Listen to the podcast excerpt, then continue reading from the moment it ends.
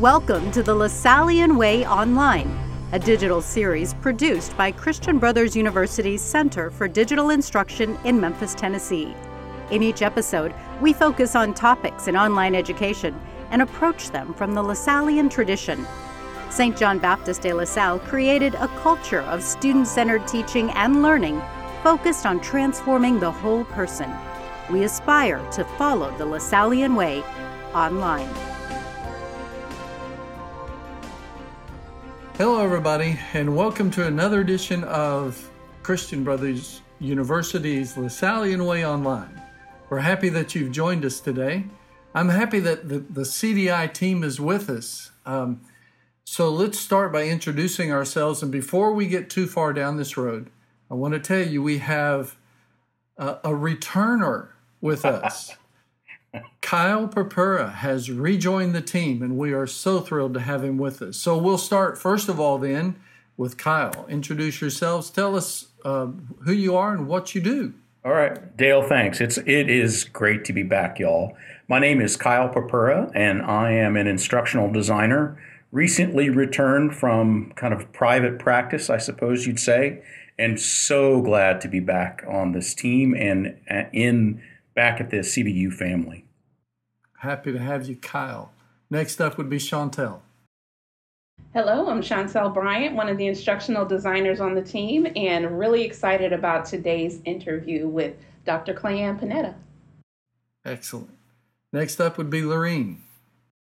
Hi, my name's uh, Lorene Kelly, and I'm also with the Center for Digital Instruction. I am not an instructional designer, but I work with students, and I'm so excited to have Dr. Panetta on the show today because she supports uh, students on campus as well as students online and uh, um, it's just it's it's thrilling to see that kind of this quality that we're going to talk about today of uh, support for students online and on campus excellent next is scott Hello, everyone. I'm Scott McPherson, an instructional designer here at the Center for Digital Instruction at Christian Brothers University.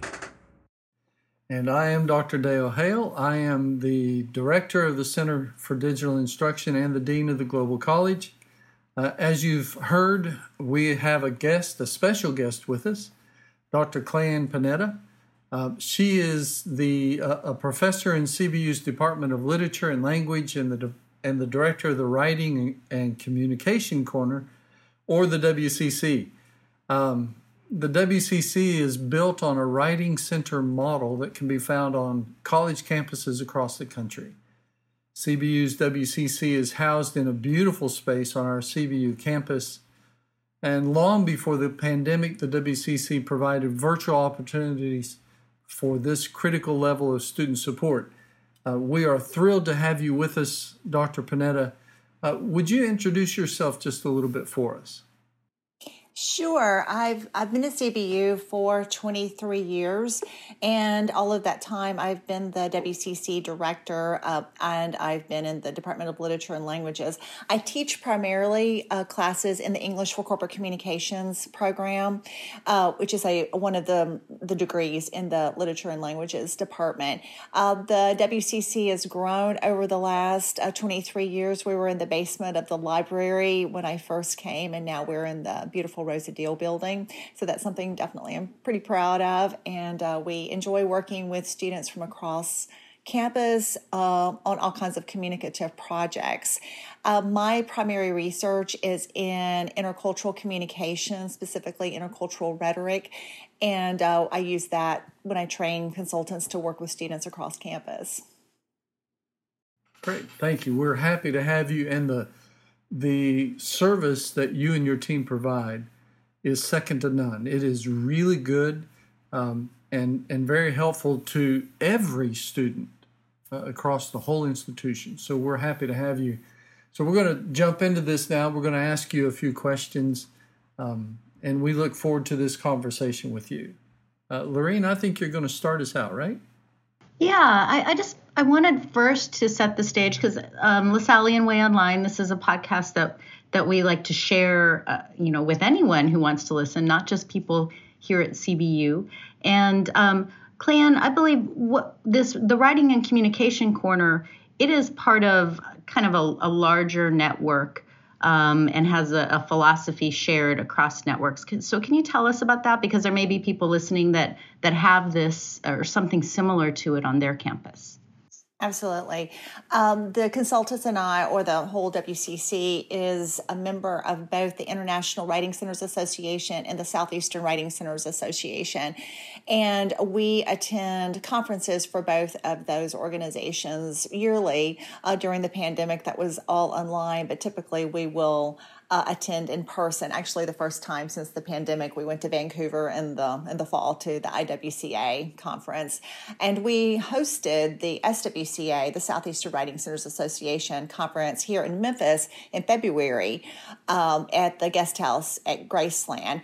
And when we attend those conferences and in our involvement in those organizations, we do a lot of research, um, uh, original research, IRB supported research and it was really because uh, CBU undergraduates have just shined in presenting uh, research alongside graduate students. So we don't have a lot of graduate students on campus, and I don't have anyone on staff typically. And um, so, alongside graduate students and other directors, that I, I received a, a little bit of a nudge to to think about hosting here in Memphis, and we ended up doing that in February. So yes, we're a member of a bigger community. Writing Center is the the small W, little C word for all kinds of organizations like ours. We call ours the Writing and Communications Corner. Um, there are writing communications centers. There are writing studios. Um, some are named after people who gave a lot of money and that sort of thing. But Writing Center is the generic word to cover all of those sorts of organizations. Now, I know one of the reasons that we have you here on Lasallian Way Online um, is you do have this physical space, but um, as we said in the intro, you were really um, moving in the direction uh, of uh, virtual support um, even before the pandemic, and, and, certainly delivered that during the pandemic. So, um, tell us about why, and, and I know you even have special software to you know to really enhance that experience for students. So, tell us why that was important long before people were thinking about remote services during the pandemic? Sure. Uh, well, everyone couldn't always make it to campus. We had non traditional students, we had commuters, uh, we had students who may have gone home for um, a holiday, but a paper was due right after spring break. Uh, those kinds of scenarios were always a part of uh, our existence. And so, yes, we do, we use WC Online, which is, is kind of an industry standard for writing centers to use. And uh, we've been using it well, I think we probably bought uh, bought into it maybe in 2004 it's we've had it for many many years and i've seen it grow over the years and the online option has grown wonderfully over the years. And what it does is give two different options. Um, there can be an, a real time uh, meeting with students and it's kind of like a, a zoom sort of call except for the focus is not on the students the person's face as you would see on a zoom or a webex or a teams meeting you it's the focus is on the paper. So the paper comes up and that's the main part of the screen. And there's a small little um, um, uh, area at the bottom where you see someone's face and they can still have the, the, the video option. And then there's a chat embedded as well. So if someone's audio isn't working, the chat can still work and that kind of thing. But the, both the consultant and the student can manipulate the paper with different colors and things like that. And uh, then that's one option for a real time option. And then there's a written feedback option where students can put their upload their paper into the system uh, the consultant retrieves it writes comments on it and sends it back and they can also interact with each other in a lot of ways but that's not a real time situation so we we were doing that for many many years uh, but before i only would have maybe two or three consultants trained to do that. They were my online consultants. They they did face to face as well, but they would be trained and take take them to take care of those students who needed the situation of the, that that resource. Uh, I was thinking about that today or yesterday they came in our, into our space to do that. They did all of that online consulting in our space. Uh, they didn't do it at home. We've learned how to do things at home now, but they used to actually, and I don't know why we didn't think about that they could have done it anywhere, but they would come into our space and they would be like, I'm doing online stuff, be quiet kind of thing. Um, but we did learn how to to go home and do those things now. But yes, those are the reasons why we did it long before. And then once we uh, went into quarantine, I just said, okay, everyone has to be trained. And we had this, the software is so um, user friendly, it wasn't hard to do. And so we, we just went online pretty easily. It was pretty seamless, actually. What a wonderful. Oh, I'm so sorry. No, go ahead. Go, go, go, Scott. That's, that's, that's a wonderful setup. Um, I'm thinking back to my college days, and if there was a WCC to su- like submit my paper to before turning it in, uh, it it seems to free up a lot of time with the student and the instructor. Do you have a lot of buy-in uh, at campus already, where maybe uh, the instructors are saying, "Have you submitted this to the WCC before you turn it into us?" Uh, yes, we we work hard not to require uh, visits to us because we want it, we don't want it to seem like punishment or remediation or anything like that. Um, some instructors um, won't require it, but really encourage strongly, like give extra credit, or maybe they'll give them an extra day if uh, to before they turn in a paper, if they will go by the WCC. Um, and there's a variety of different ways professors will get really close to requiring but they but they always will say it's for everyone. It's not just for the students who are struggling. Uh, but yes i have a buy-in from engineering sciences arts um, business all of and i and uh, over the years, of course, I know a lot of people who've been there as long as I have, and so it's nice when those folks will tell the new people, "Hey, you want to make sure that you you hook up with that." And and a student and uh, faculty will bring their whole class over sometimes for an orientation, but also to do a lesson. Um, for instance, we did um, a lab report workshop for a variety of science majors uh, that was really focused on the beginning years of, of taking science classes when they had to write lab reports, the 200 level sort of science classes. And um, a faculty member from sciences came over, as well as some consultants who are in the sciences. The consultants, by the way, are hired from across disciplines. They're not a bunch of English majors, although I do have some of those. But uh, so a couple of the consultants who are in, who are science majors, as well as one of their professors, led this workshop in our in our space. So that's just one example. And then we'll do a creative writing workshop um, the next week. So we we try to cover it all. But my the key for us to uh, continue do, doing what we're doing is to have that faculty buy-in, that faculty connection. I have to have them supporting me. I can't do all of that by myself because if I tell students you need to come and see me, I'm just another professor telling them what to do, and they don't know me. Um, but also the consultants are wonderful to to help promote our services as well because a peer consultant is just it goes a long way.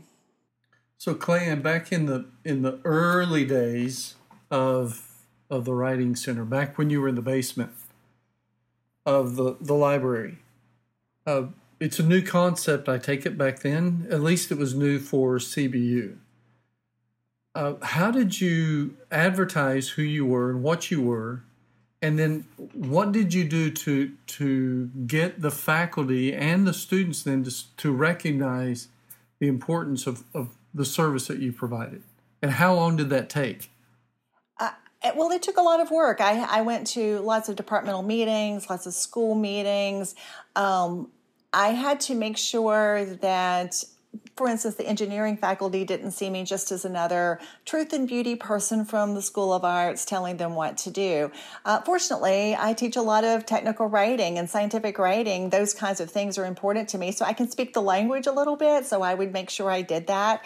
And I just sort of made buddies across campus. I, I made friends with faculty across campus and then just let it spread that way. And then when students would come, uh, to our space and then improve or finally get it or something like that, it was helpful. I also used my consultants who were from across majors. I, I remember in the early days, he graduated in 2005, uh, a biology major who is now a radiologist who he lives in Nashville. He's a radiologist, but he used to um, talk to all of his professors. You need to bring your students over. You need to bring your students over. And he would bring it. We had a brother, Brother Edward, who taught in the biology department when this particular student, I won't say his name in case he's embarrassed, but he would bring over um, his faculty member, uh, Brother Edward, to come and talk to us. And then Brother Edward, of course, would then take this information to his students. So just uh, just keep, keeping massaging the, the conversation. And when I would run into people in the hallway, have you sent your students over to the WCC? You do know that we work with lab reports. We we research papers, yes, but all of these other things as well. And now that people are doing more multimodal things with video and podcast, we get a lot of podcast assignments. Uh, believe it or not, um, we can we can now say those things like uh, you're doing an art project. Let's talk about your art project. Your speech, yes. That acting class, yes. And um, yeah, so I just keep talking about it all the time. I run into people in the hallway and because I've been around for a while and people know me, so that that does help. But in those early days, it was just keeping the conversation alive. Was primarily what I did. Well, and kind of a kind of a follow up to the, to that. You know, our listeners come from across the higher ed spectrum, but especially for those listeners who now are interested and might want to try to get some similar program maybe off the ground, or they the kernel of that program and they want to sort of expand it. Could you give us a couple of, of advice tips, I guess, from your own experience about how they might be able to either move into that space or broaden that space if they already have a footprint? Well, it, it does take a lot of work. It does require all of those conversations I was talking about earlier. But one thing that I did learn as we, when we moved to our new space and we had more space to do things, we were always wanting to do workshops, but it was hard to do workshops because we didn't have the space. So we would have to reserve a classroom, but that didn't feel connected to us. We were in another building at another time, and it didn't ever feel like it was us. So when we got to our space, the consultants who came over with me, and I talked about this, they knew we can do workshops, we can do all kinds of things. And uh, so we started putting things together and oh let's do a teams workshop how to work in teams let's do a this and like psychology apa workshop and all kinds of ideas. And I, I realized quickly because i'm the only person i'm the i'm the only director. I don't have an assistant. I don't have graduate students. I don't have the extra help that a lot of places might have so uh, I would I turned to the consultants. If you want to run a workshop, let's do it. And a lot of them were they're wonderful CBU students, and they were like, "Yes, I want to do this workshop on this thing." But they were busy. Like some of them had other jobs, or they they were straight A students. They were trying to get jobs. They were doing internships. They were doing so. All of that was hard to do, and they wanted to do it. I wanted to do it. So what we ended up doing, and this is something I've talked talked to colleagues about in other situations, and, it, and everyone pauses and says, "What a great idea!"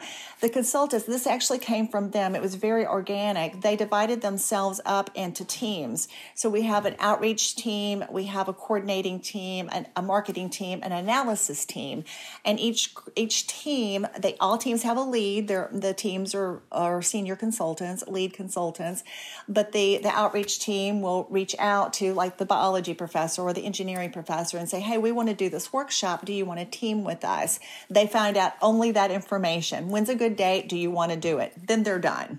And then the coordinating team figures out, well, how, how is it going to be? Um, a classrooms kind of session? Is it going to be workshoppy? Uh, are we going to do food and beverages? They they figure out those things and then they're done. Marketing does the flyers, the the social media, uh, the connection, the copy into the connection, puts uh, the copy on our website, which is essentially the same thing but in different kind of formats. And then after the fact, the analysis team comes in and figures out um, how well did it go, uh, how well was it attended, and they take that information, hand it back to the outreach team, and they can use that information when they outreach the next time. So it's a circular sort of thing. So that way I'm not burdened with because I have to teach my classes still, and I still have to do lots of other things, committees and things like that, because I'm faculty as well. Um, and, and, things happen that way. It's it's constantly, and they talk to each other. And we even pulled it off during our quarantine during the pandemic. We did things online. We we did open mic poetry. We did research questions answered workshops. We I was really impressed with how well we were. So that I would. I, my biggest piece of advice is to like use the staff, but not overwhelm the staff. Use them for their talents, and then make make them have the small chunks and then the bigger picture. Now we have to have lots of meetings, and I'm behind the scenes. Um, in the beginning days, I would say email the director of the library and say the following things. Here's your paragraph. but over time, they they've kind of learned and they don't need me to do that as much. I'm, I'm always pulling the strings and making sure we have a, a calendar and timeline and um, we always have a date. If it's not going to work, we have to know that everything's in place by this date. We call it the drop dead date. So if it's not, if everything's not in place by this date, it's not happening. Moving on to the next thing. And we just have to let it go. That's so that ha- happens as well. Most of the time though, we don't use that date. We, we use use it as we don't want this to go away, so we've got we've got to make sure this happens. So I that was I put that in place because I I thought we we can't just be planning things at the last minute, and um, it seems like a motivator now. So I keep it. Um, Dr. Panetta, I love what you've just mentioned. I, I keep hearing a recurring theme of community. And it really feels like a lot of the success of the Writing Center, and I think I, even we have a language center, um, it, it just seems like a lot of the successes of these things, even the work that we do as a team online, we're finding is community. Whether that community is in person, online, or a hybrid mixture of each, we are reaching out to each other and, and building connections and relationships and even the circular uh, team that you just mentioned a second ago, each each group has a job to do, and they're reaching out to people face to face, online, and passing the information along, building relationships. I just really wanted to applaud you for that, for continuing uh, to just build community, whether it, wherever it is.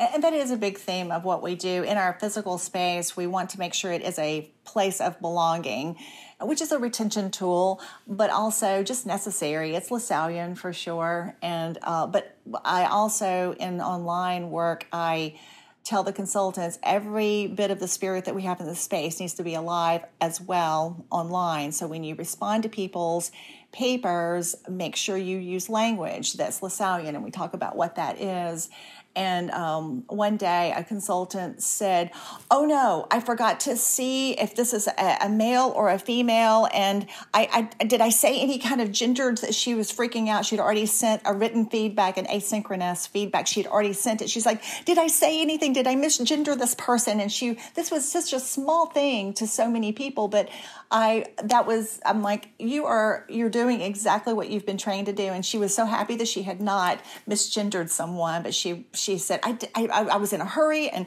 and she was worried about that seemingly small thing, but not so small to an individual who where you know community could be lost and they may never come back if that happens so yeah we i tell them uh, community online as much as in person as much as you can that's what we're supposed to be doing.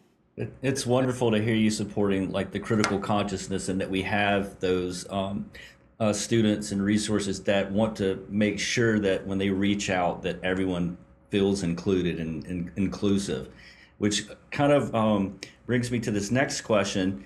When i was doing some research for the podcast i saw you had the background in contrastive rhetoric and i just learned about that today. I was hoping you could speak about it a little bit and how that's impactful when you develop inclusive and empathetic courses uh, for learners with diverse backgrounds, like you were talking about earlier? Sure, sure. Uh, well, contrastive rhetoric, in a nutshell, recognizes that, um, well, it's focused primarily on people who speak other whose first language is not english multilingual learners. And it recognizes that the differences are not necessarily surface level like translation or verb usage. Those things exist but those are not really the big um, I don't think that someone might notice with a multi-language learner it's more like organization or how one makes one's argument. Uh, we're very direct in america and i'm stereotyping hugely but we traditionally might be more direct and whereas another culture might be more circular in reasoning and things like that. Although we have some circular reasonings going on here it all gets really mixed together. But the, the bottom line is for a multilingual learner, they might not necessarily, they might not have learned the five paragraph theme or something like that. Um, I, have taken that sort of bottom line notion and, and acknowledged that um, any kind of background might mean that someone didn't learn to write or communicate the same way as they're now being asked to communicate at the academy. And so, um, in the, the consultants, I'll say, I'll, I'll clarify, they take academic uh, credit bearing classes when they get hired. And they learn writing center theory. Writing center, uh, writing center theory is a whole field of study, unlike um, like Uh, other i won't i won't go into more detail but it's a whole field of study. People do their dissertations on writing center theory. It's a whole field of study. So they learn the basics of writing center theory and writing center pedagogy and one of those things is is talking about what we now will call linguistic justice. So when when someone will bring a communicative project into the space we don't start trying to either Americanize it or make it sound like the Academy wants it. Yes, there's an assignment, and yes, there's a place it needs to get to. But in that process, people are able to use multiple multiple languages. It's not unusual to hear only Spanish in our physical space, and it's not unusual for someone to write even asynchronously a response to a paper in Spanish because we have a, a large Spanish speaking population. Uh, but there's also another thing called translanguaging. If someone, if, if um, consultant Carrie, for instance, has um, who doesn't speak another language other than English, and someone comes in who speaks Arabic or, or, or French or Spanish Spanish, she can still work with them. She's trained how to work with them in it's called translanguaging, sort of meshing in language and her language as well as their languages and kind of mix it together. And even though she doesn't understand the language she's able to do that. So linguistic justice is right to one's one's own language. One is accents and everything entering into the into the draft is something that we would applaud. Um, if the student wants us to help them get rid of those sorts of things, we'll help them do that, but we don't tell them they have to do that. It's not required. And yes, they might need to write a history paper or a, uh, a business case study, and it needs to have certain attributes to it, and we'll get them to that place. But um, in the journey, we don't undermine their language or their cultural uh, inheritance. That does that make sense? trying to make it into a nutshell, but that's. It, it really just sounds like it covers all the Lasallian bases when you're talking about the WCC. Well, yeah. I really love that too.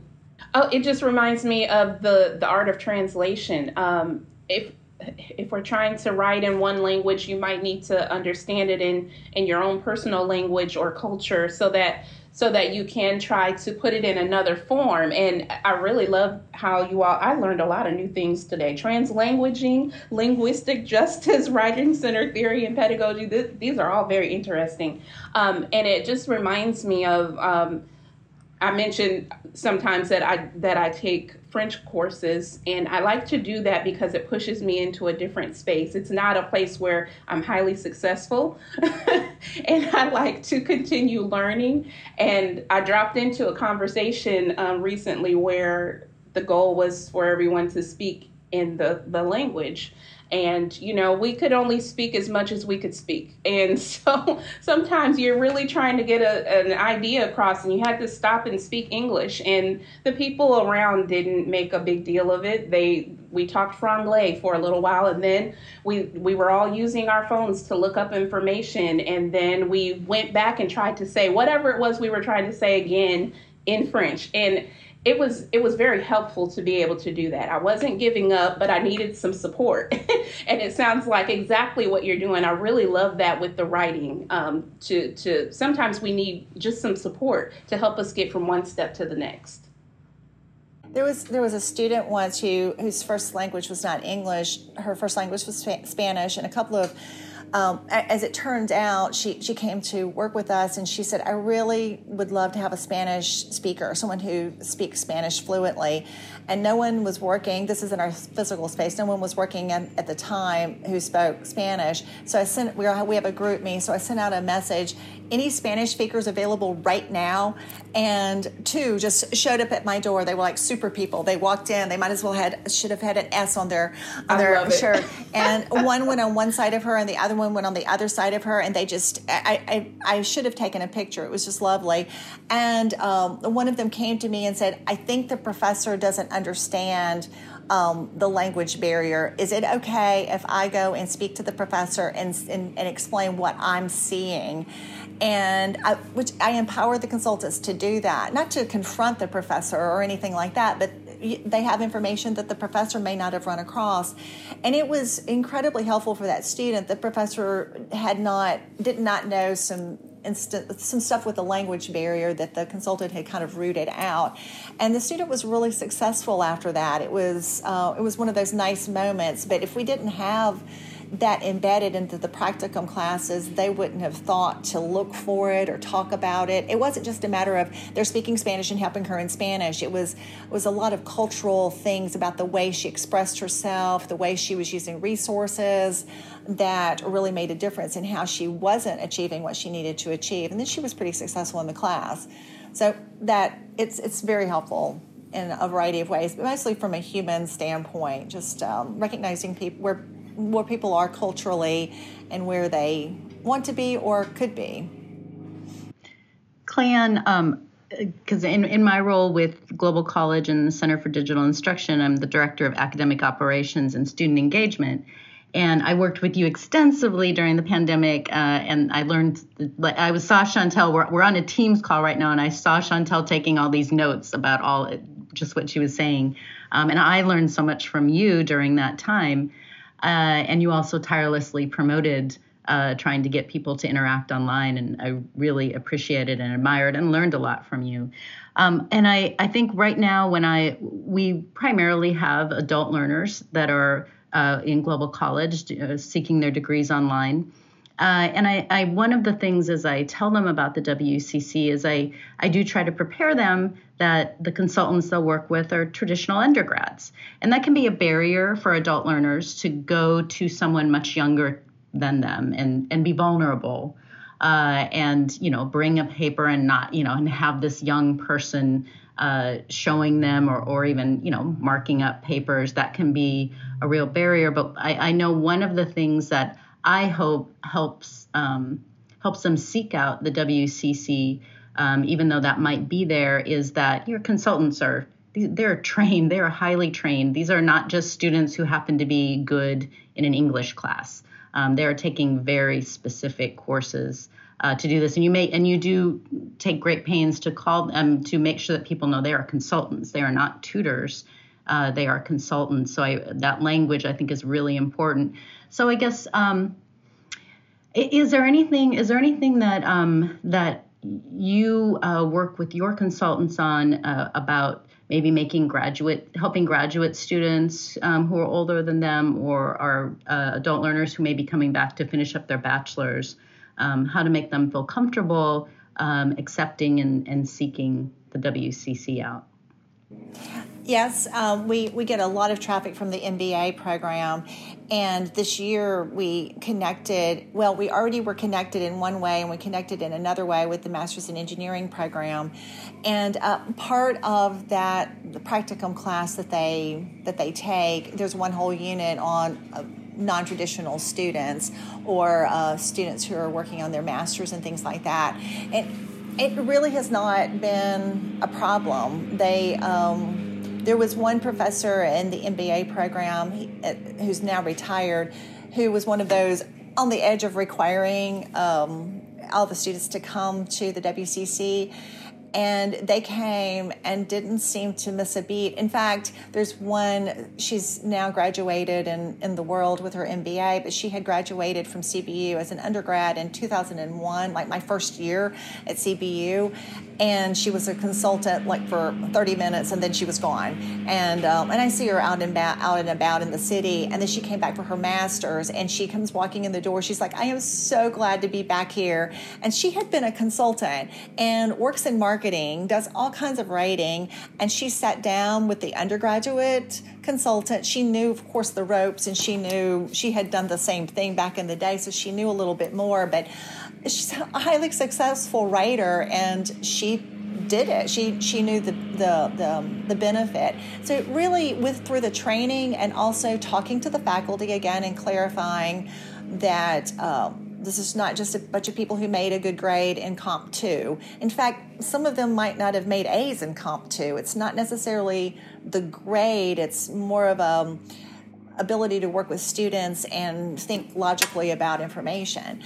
Uh, so once I work with the professors and students come and then they tell their friends, it it seems to roll pretty well and has for all these years. Masters in edu- education as well. We work with. In fact, last year we this is in our physical space, and I want to. Um, see about doing uh, something similar online.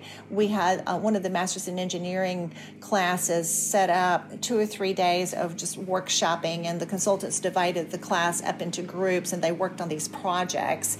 And our WC Online gives us opportunities to do that, to get people into groups, kind of like you can do a, a Zoom, a room, or that kind of a Zoom grouping kind of thing. We can do something similar with that. So I want to, I didn't get that in place this year, but that's something I'm going to look into next year. But yeah, it's not really a problem after the, the practicum training and, and faculty conversations and stuff.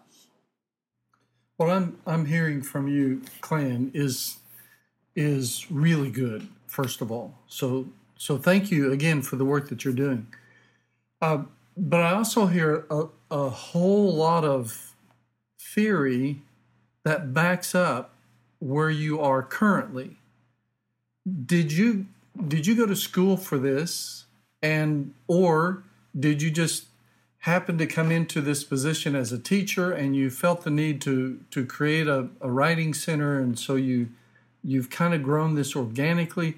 What what's this look like? And i'm kind of going back to uh, kyle's question about you know how do you get this thing off the ground? If someone is listening to this podcast and they say, man, we, we really need this, do they need to go to school for it? Or, or is there some place that they can go or, or listen to or talk to somebody that would help them establish this kind of uh, center for their institution? Well, my my background is rhetoric and composition. I, that's what my PhD is in, and so the large majority of the people who direct writing centers are going to be in that field of study.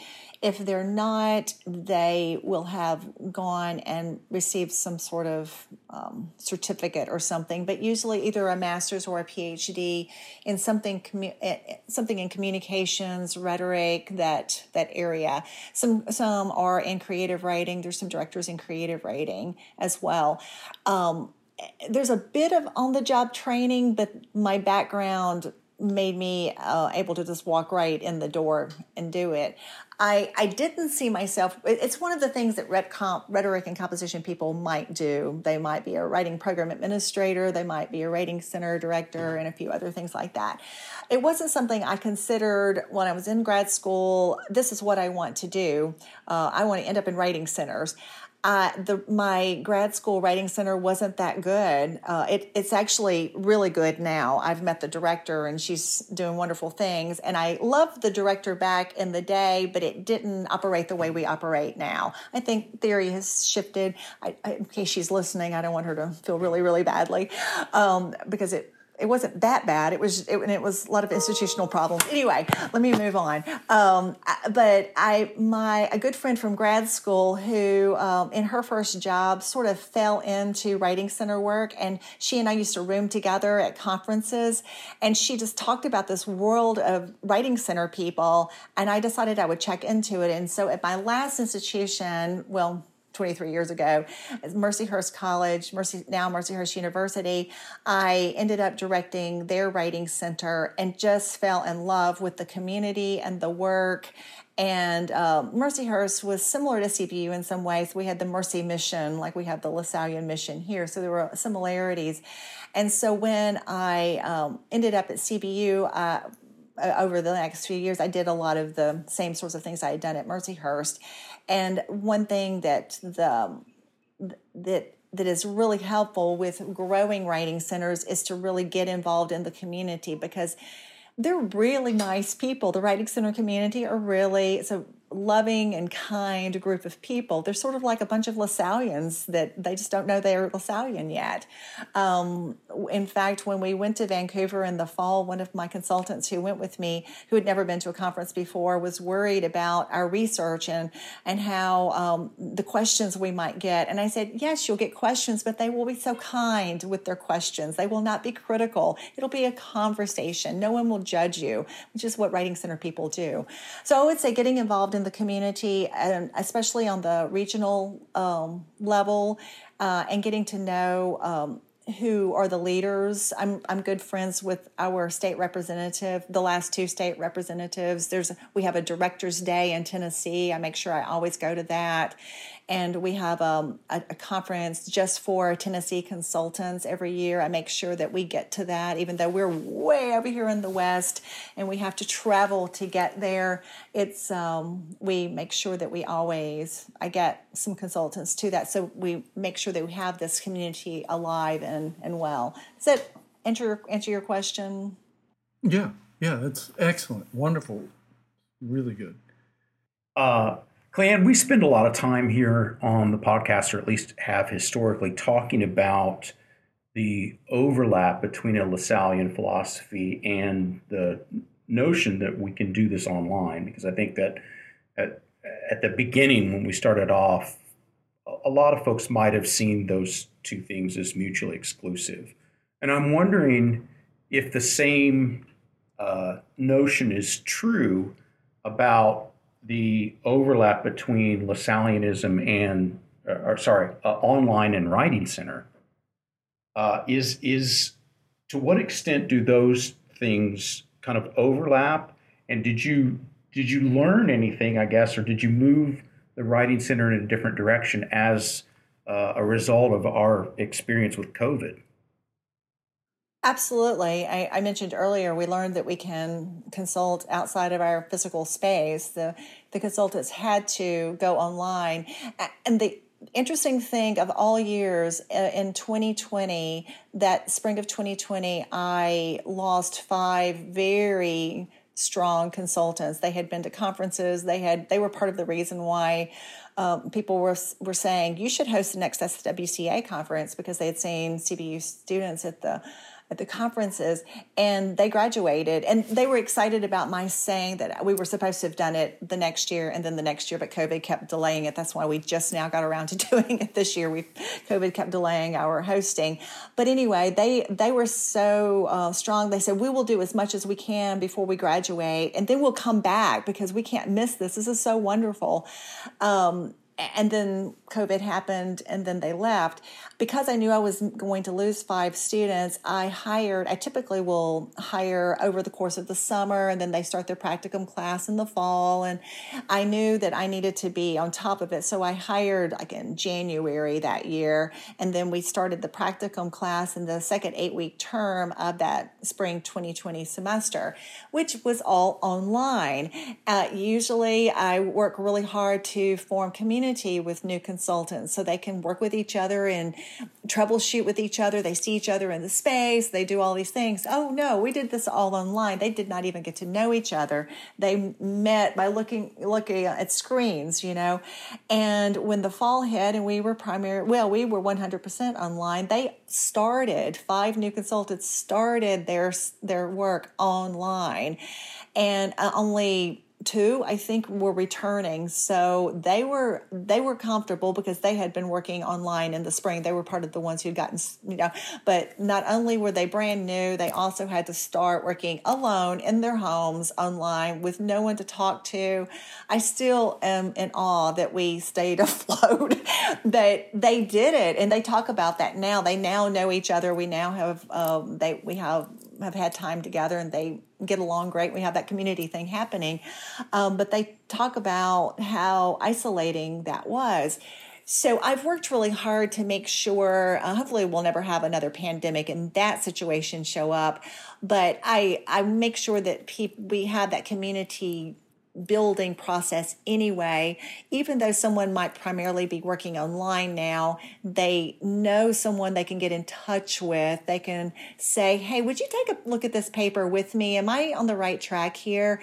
Even though they may be working online, they can get in touch with each other and they they will they do that uh, often uh, will i'll find out about a whole conversation that took place um, behind the scenes because they'll say oh we had this thing happen and look at what we did. Um, the other thing is we everyone has the option to do online and in person. They everyone gets trained all the time now. And so we can go either way even though we want to have a nice balance. And sometimes i, I will override someone's wishes because both ways. I'll say we have too many online hours on this day. We need to have some more in space hours, or vice versa. Like, don't you want to put some online hours? We don't have anything happening on Tuesday nights, for instance. Could you could you work on Tuesday nights? So I we're we're more much more balanced than we ever were. Um, because of the, the pandemic, and everyone gets trained now. And um, I, I, I I can get into the system and see what they're doing. They're not out out there doing things and I have no idea what they're doing. I can look at their chats, I can look at all of those things, and I'm always checking up and making sure. And they know that I could check at any time, but I don't really worry about them because they were strategically chosen anyway. Um, and they come from faculty recommendations. I guess I didn't from across disciplines.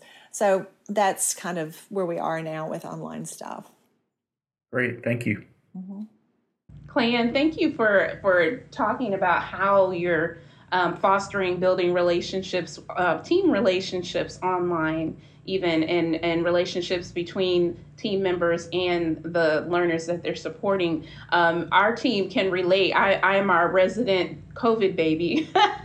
I was hired during COVID, and at the time, our campus was closed for the year. Basically, I did not get to meet my team in person for one full year. But the thing that kept me connected to them is the FaceTime that we had with each other I think at that time we we met for a little while every day for a while, and it I just immediately fell into a family. And um, even though I was in my living room, you know, I had I had this family that I was connecting with. So when when we did finally meet in person, it just it just everything fell right into place you know and so it sounds like you're doing the same thing with reaching out i love that you mentioned balance because we can have a little bit of both. And there's there's ways we try to talk about how to build relationships in online environments that might seem foreign sometimes uh, to um, people or instructors that are building courses online but there are ways to build relationships in online environments. So thank you so much for touching on that.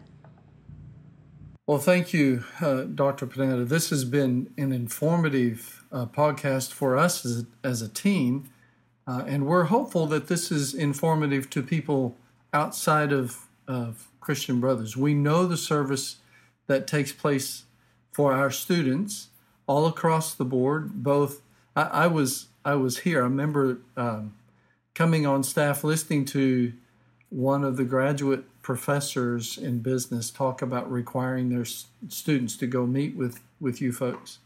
Um, and I know that the results have always been good. So Thank you for that. Clayann there, there may be people outside of of us that would be interested in contacting you about uh, more inf- information about how they could set something like that up, would you mind uh, sharing some contact information? Sure. Uh, you, I you can get in touch with me through our website, which is www.cbu.edu slash WCC. My contact information is there, but more directly, my email is C-P-A-N-E-T-T-A, cpanetta at cbu.edu. Excellent. Excellent. Great. Thank you, uh, Dr. Panetta, again for joining us. Um, we appreciate your work and what you've provided. So, uh, on behalf of the CBU CDI team, thanks for being here, uh, and we hope uh, you, those listeners, uh, will continue with us on this journey as we seek to bring the Lasallian Way online.